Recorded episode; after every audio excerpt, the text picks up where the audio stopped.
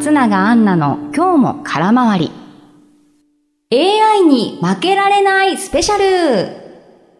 こんにちは。皆さんいかがお過ごしでしょうか？あー、もう空気がめためた乾燥しておりませんか？あのー、今日、急いで、えー、加湿器を掃除しました。はい。えー、前のシーズンに掃除しておけよっていう感じなんですけど。いや、あのね、あのー、湿度計がうちにあるんですけど、湿度計が40%っていう風に室内で、えー、出てきて、これまずいぞと思って、いや、数日前からちょっとは感じていた。確かに髪の毛パリパリになるし、なんかこう乾くな、えへん虫出てきてるなとは思っていたんですけど、ああ、ちょっとまずい本格的なこんなシーズンが始まったぞと思って、急いで、はい、掃除しまして、で、綺麗にして、えー、加湿器をスイッチ入れました。ね。もう、潤いが必要ですから。なかなか30代は。はい。ちょっと、もう喉もそうだし、お肌もね、ちょっとこう、ピカピカにしておきたいので、はい。スイッチをオンにして今稼働させています。はい。皆さんいかがお過ごしでしょうか、うん、本日はちょっと無線の話をしたいなと思います。あのー、私が普段、えー、ご一緒させていただいている無線仲間の皆さんがいるんですけれども、クラブ、杉並区アマチュア無線クラブというクラブにですね、えー、席を置かせていただいています。で、このクラブがですね、上は60代の大先輩から下は高先生までっていうすごい幅広いメンバーなんですけど、あのー、そのメンバーでですね、先日無線の体験局というのを開いたんです。で、体験局っていうのが、あの、アマチュア無線を知らない人たちに無線の楽しさを知ってもらおうということで、で、私たちは主にこの中高生とか、その未成年の人たちに、免許を持っていない人たちが実際に無線遊びができるっていう体験会を開いたんです。これ体験局って言うんですけど。でね、場所が杉並区のちょっと広めの公園で、開催して、で、この公演では、あの、NPO の人たちが定期的に、あの、その日一日公演を借りて、えー、っとね、あの、アスレチックを設置したりとか、あ大きなブランコを設置したりとかね。あの普段の公演じゃなかなかできないような遊び場を作ってくれるっていう団体の人たちがですね、あの、特設で、えー、公演を作っていた日だったんです。で、私たち杉並区のアマチュア無線クラブも、その日、一角お借りして参加させていただいたんです。で、杉並区アマチュア無線クラブ無線やらないか？みたいな感じの登りとか立てたりとかして。で、ね、その日そこで遊んでいたのが、小学生以下の子供たちばっかりだったので、ちょっと私たちも大丈夫かなって思ったんです。その、無線をやるのに、一応無線ってこうルールがあって、自分が喋ってどうぞって言って相手が喋って、で、相手がどうぞって言ったら自分が喋るっていう、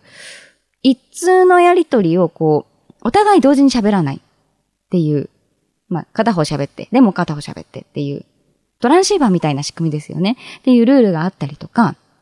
あとは、あの、マイクをいざ握ると、意外とちっちゃい子たちって緊張して喋れなくなっちゃうんじゃないかなって思ったりしていて、まあ不安があったんですけど、結果として、そんな心配は全然いらなかったんですよ。もう想像していた以上に子供たちが、あの、めちゃくちゃ楽しんでくれて、うん、あの、盛り上がってくれたんですね。ね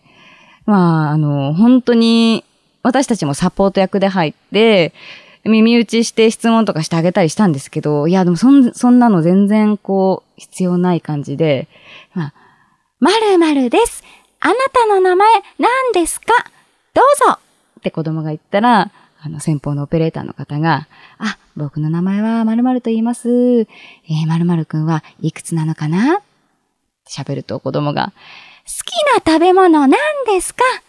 僕は人参が好きです。あなたは？って、おい、それは全然会話成立してないじゃんって思うんですけど、まあでもそれでもオペレーターの方も優しくこう答えてくださって、で、子供たちもあの自分が聞きたいことを自由に聞いて、えー、はしゃいで、で、大人たちはその、なんだろうな、すっごくこう、子供らしいというか、うん、あの、好奇心で、旺盛で、無邪気な質問に大笑いするっていう、大人たちの方がすごく、その、なんだろうな、元気をもらったというか、体験会だったんですけど、ねえ、ねえ、子供たちもこう、終わって満足げで、よかったねって言って私たちは症状を渡して更新成立みたいな感じで無事終わったりしたんですけどね。えー、そもそも、うん、私たちクラブのメンバーたちっていうのは、あのー、子供たちのこの、子供たちとか体験する人たちのサポート役として行ってたんです、その日。で、子供と先方のオペレーターをつなぐ役割として、えー、今体験局を開いています。で、これから子供に変わりますのでよろしくお願いします。って言って子供にマイクを渡すっていう役割なんですけど、私たちは。で、その中で私たちのメンバーの中で、あの、スーパールーキーがいまして、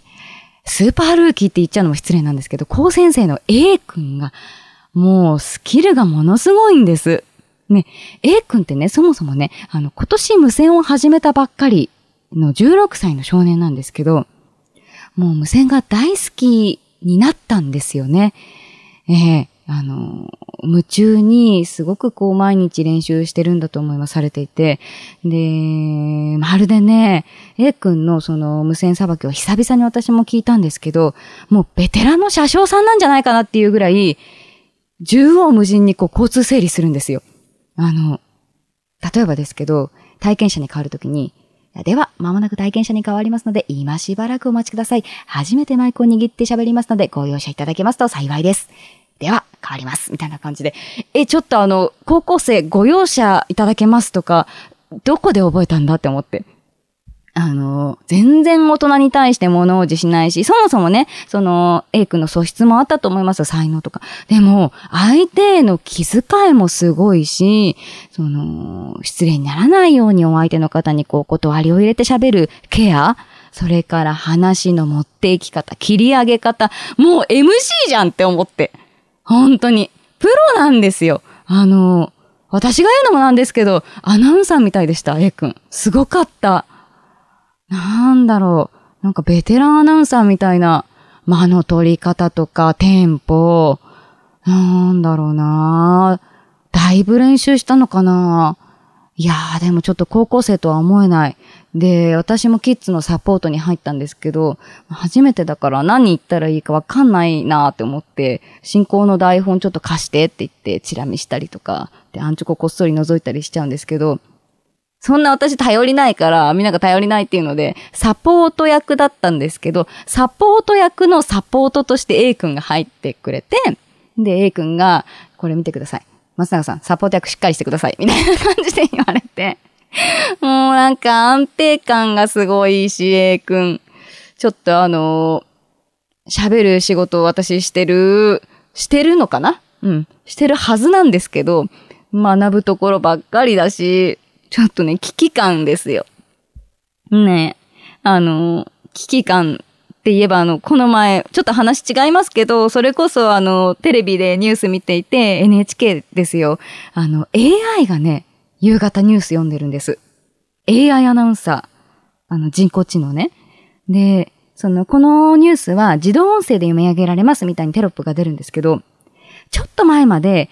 今もいるのかな？ヨミコさんっていう女性のキャラクターでニュースを伝えてくれる AI のアナウンサーがいたんですけど、あのね、その AI のヨミコさんは、確かに、うーん、なんかちょっと、あ、自動音声だなっていうような、ぎこちない感じだったんです。女性の声で。うん。あの、まるで、そう、テレビ東京のもやもやサマーズの、あの、ナレーションみたいに、こう、いかにも合成音声、三村さん、それはなんとかかんとかですよ、みたいな、ちょっとこう、あロボットっぽいなっていうような印象があったんですけど、いや、でもあの、今回の夕方のニュースの NHK の AI アナウンサーは男性の声でめちゃくちゃ自然なんです。まずいなと思って。これ、私たちまずいっていうか私がまずいんですけど、あ、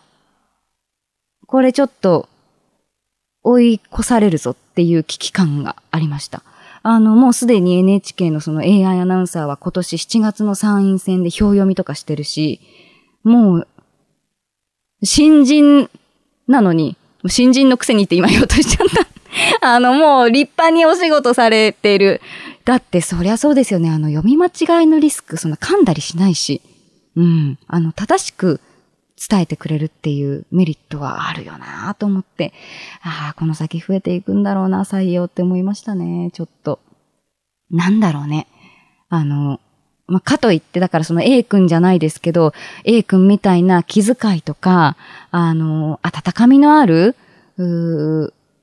うん、一言一言がこれからますます大事になってくるんじゃないかなと思って、で、A 君のあの姿を見て、私はちょっと背筋がピリッと伸びましたし、いやー、なんだかちょっとこの時代を生き抜いていくのは、うん、AI には負けてられないというか A 君にも負けてられないし、まあ A 君私の半分なんですけど年齢。いや年齢とか関係ないな、本当に。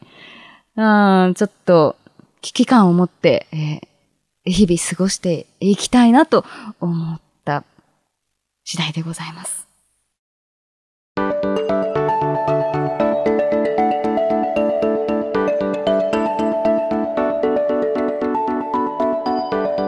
エンディングまあでも今日あの AI についてちょっと最後お話ししましたけど、あの、これまで AI っていうのはなんかこう人を喜ばせたりとかあの楽しませるそのエンターテインメント何かを作り出す人みたいな AI は現れないんじゃないかなっていうふうに思ってたりしたんです。想像する人みたいな。でもこの前のニュースでその絵を AI が絵を描くみたいなキーワードさえ入れればどんなタッチのあの絵も描けちゃうみたいなことをやっていてあついにアートの世界にも AI がって思ったんですよ。だからもうどこで勝負をしていくんでしょうね。アナウンサーもだしうんあのなんかこうね真心みたいなことっていらなくなってくるんですかね。いやちょっとこう難しいなって思いました。そのうん。だってそこにねあの正確なニュースとか情報が欲しいっていうのだったら人じゃなくてもいいですもんね。とか思ったりしちゃうんですよね。だからねみんなどう思いますか？この AI っていうのどこまでこの先増えていくんですかね？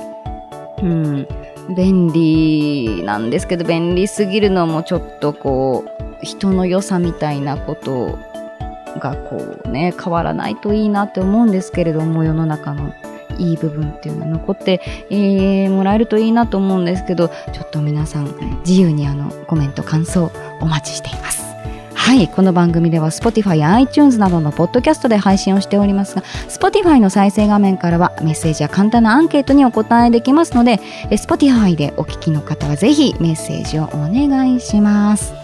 はい。えー、どんどん寒くなってきていますので皆さんの体調などお気をつけてお過ごしください。はい感想も十分ご注意くださいね。ではまた次回お会いしましょう。ここまでのお相手は松永杏奈でした。バイバイ。